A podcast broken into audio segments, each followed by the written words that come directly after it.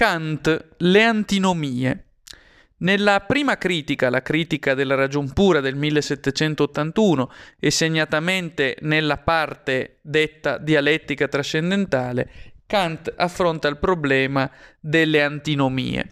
Antinomia è un lemma greco composto da anti, che vuol dire contro, in contrapposizione, e nomos, che vuol dire invece legge.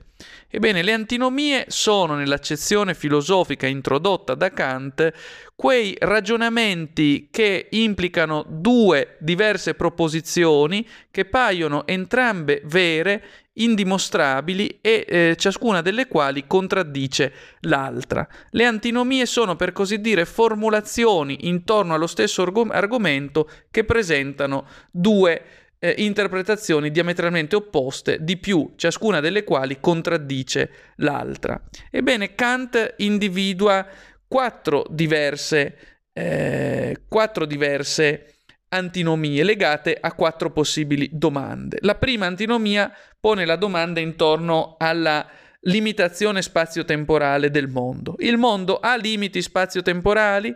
eh, una delle soluzioni è quella che dice il mondo ha avuto un inizio e ha dei confini propri.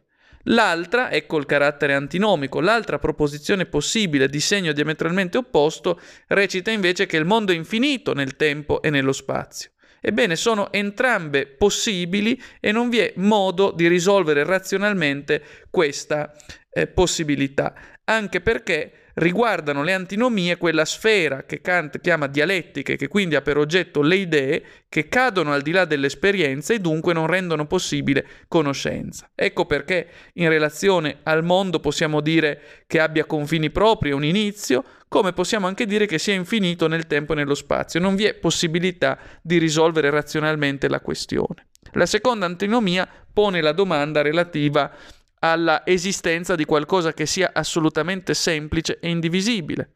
E due sono anche in questo caso le soluzioni. Ogni sostanza composta consta di parti semplici, oppure in maniera diametralmente opposta, nessuna sostanza composta consta di parti semplici. La terza antinomia pone eh, la questione del rapporto fra libertà e necessità. Tutto è causalmente determinato o esiste la libertà? La prima proposizione recita che bisogna ammettere una causalità per libertà. L'opposi- l'opposta proposizione dice invece che tutto accade sul fondamento di leggi di natura meccanicisticamente fondate. Anche in questo caso ciascuna proposizione nega l'altra.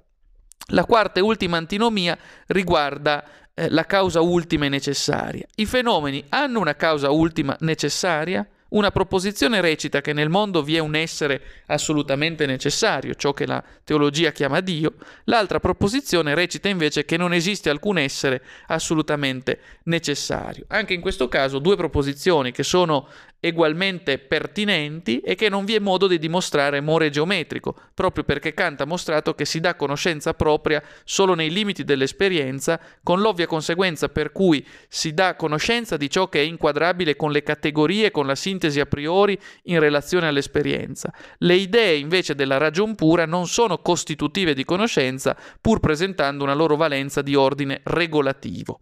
Ebbene, per questo non si potrà chiarire razionalmente nessuna di queste antinomie che rimarranno aperte o, come dice la lingua greca, aporetiche, senza via d'uscita.